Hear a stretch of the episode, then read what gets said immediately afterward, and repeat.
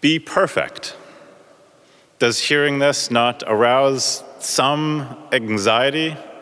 Like, I'm trying my best, and yet I'm always going to fall short?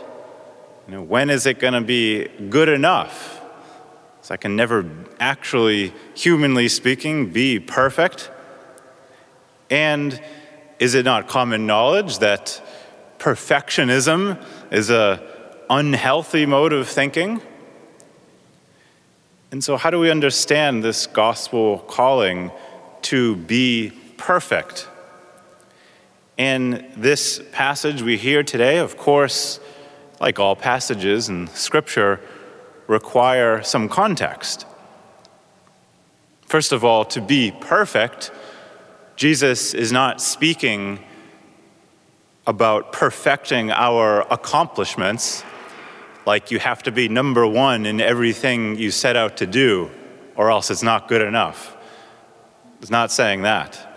And he's not saying we have to be perfect um, in how we you know, perform in comparison to others.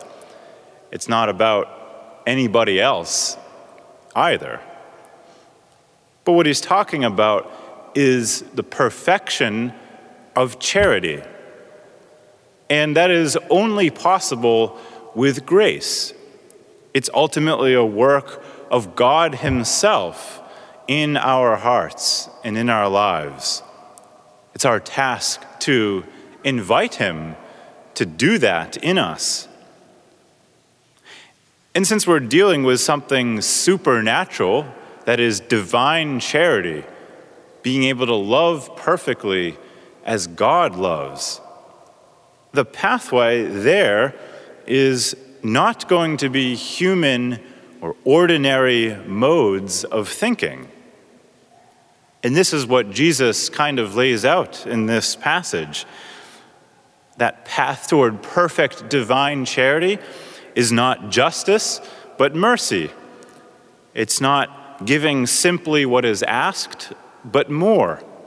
It's not doing only what the law requires, but going beyond.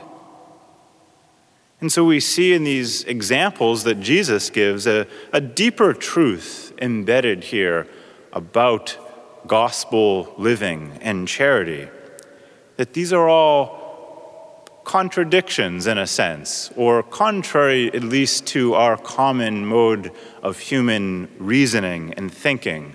It is ultimately the wisdom of the cross, which is the ultimate human contradiction. That we attain glory, that we should all be striving for that glory of heaven, not by seeking glory in any worldly sense but through the very opposite of glory, which of course is the cross. And that's the way of self denial, of mortification, by actively going against our sinful inclinations and preferences, and by doing more than is required by the law. And so that's a perfect context to consider Lent coming up. Today is our last Sunday in ordinary time before Lent begins this coming Wednesday, Ash Wednesday. And so think about those things.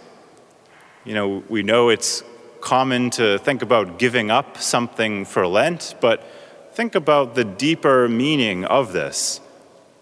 There should be a deeper sense of self denial, going against my preferences in several ways, um, mortifying my inclinations. All these are the pathways toward attaining divine charity, or rather, allowing that divine charity to grow within us. It's all through those contradictory ways divine charity, perfect charity, is not something I'm going to accomplish for myself. It's the work of the Holy Spirit in us that we have to open ourselves up to. So think about that as you consider your plan of life for Lent. We should uh, definitely be thinking about it starting today. You want to know what you're going to do Ash Wednesday. You don't want to be caught off guard Ash Wednesday saying, oh, shoot, what am I going to do this Lent? How am I going to prepare for Easter? And so think about these big questions, the broader context of what's going on here, this battle within our hearts. What are the obstacles in my heart to achieving perfect charity? And what are the concrete things I can do to help remove those obstacles? And the ultimate question, it always comes back to how am I inviting the Lord to help me to love perfectly?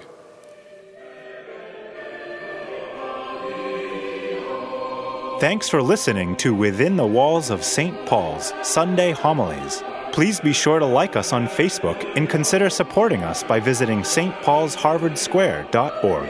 That's stpaulsharvardsquare.org. God bless and see you next time.